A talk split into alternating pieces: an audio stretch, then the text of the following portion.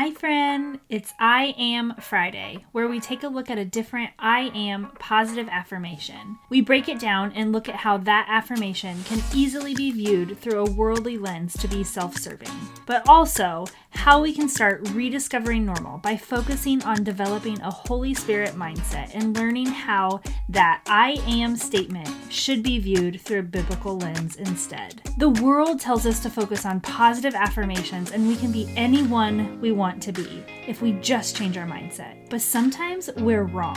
What if who we think we want to be isn't who God called us to be?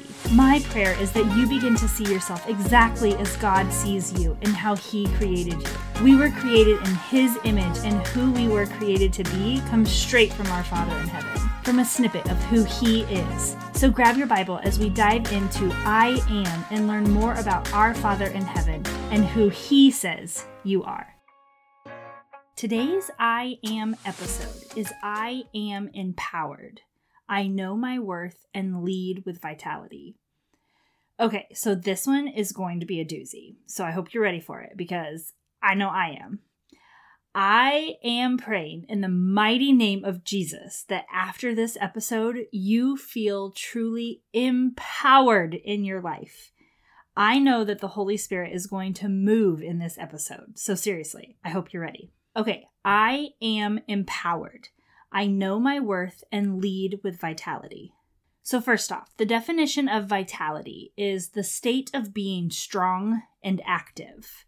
And similar words and meaning would be intensity, strength, and stamina. I know my worth and lead with strength, intensity, and stamina. I think this is extremely important. So, I'd like to encourage you. If you usually multitask while listening to these episodes, maybe for just this one, just grab a cup of coffee or whatever your drink of choice may be and settle in to really listen to this episode. I am empowered. I know my worth and lead with vitality or strength or intensity. This is exactly how we're called to live when we accept Jesus into our hearts. As you know, I'm really big on developing a Holy Spirit mindset and being led by the Spirit in all that you do.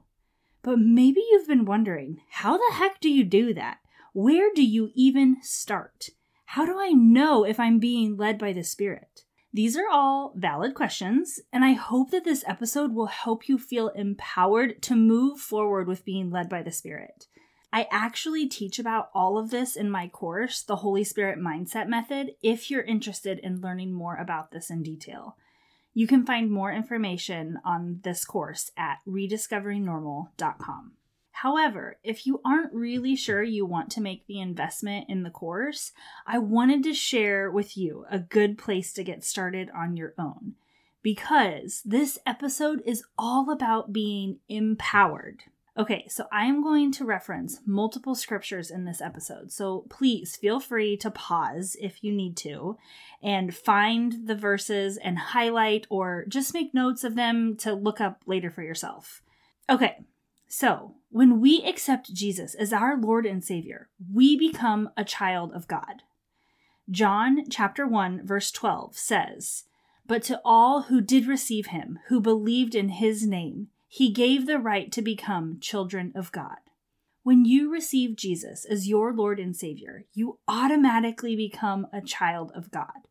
This means you are adopted into his family and you are now part of his kingdom forever. John chapter 3, verse 16 tells us, For God so loved the world that he gave his only Son, that whoever believes in him should not perish but have eternal life. Not only do you have eternal life, but you are also filled with the Holy Spirit. This Spirit is the same Spirit that raised Jesus from the dead. That Spirit lives inside of you. And I think this is the part that gets us hung up and we begin to not understand. We can easily say we believe in Jesus and accept him into our hearts, but what does that really mean to be filled with his spirit? In John chapter 14, verse 26, it says, But the Helper, the Holy Spirit, whom the Father will send in my name, he will teach you all things and bring to you remembrance all that I have said to you. Jesus not only died for our sins and to give you salvation, but he died so you could have direct access to God the Father through the Holy Spirit. The Holy Spirit gives you wisdom and teaches you or gives you insight into things that you would not be able to learn on your own. The Spirit helps you to understand the Word of God and all that Jesus taught. Before Jesus said the Helper would come, the disciples didn't want Jesus to leave them. But Jesus knew that we would receive something even better than Him being right there in the physical life with them. Now, you believe in Jesus, you've accepted Him as your Lord and Savior, and you understand that you are filled with the same Spirit that raised Jesus from the dead. The Spirit is your helper. But let's take this a step further. Jesus was constantly calling out the religious leaders of his time because they were not focused on what truly mattered. They were focused on right versus wrong, the law that was given to Moses and the Israelites as they were headed into the promised land. The law wasn't ever truly about right and wrong, even though the law was put in place to keep the Israelites safe but they could never keep the law perfectly. In Romans chapter 3 verse 20, it tells us, "For by works of the law no human being will be justified in his sight, since through the law comes knowledge of sin."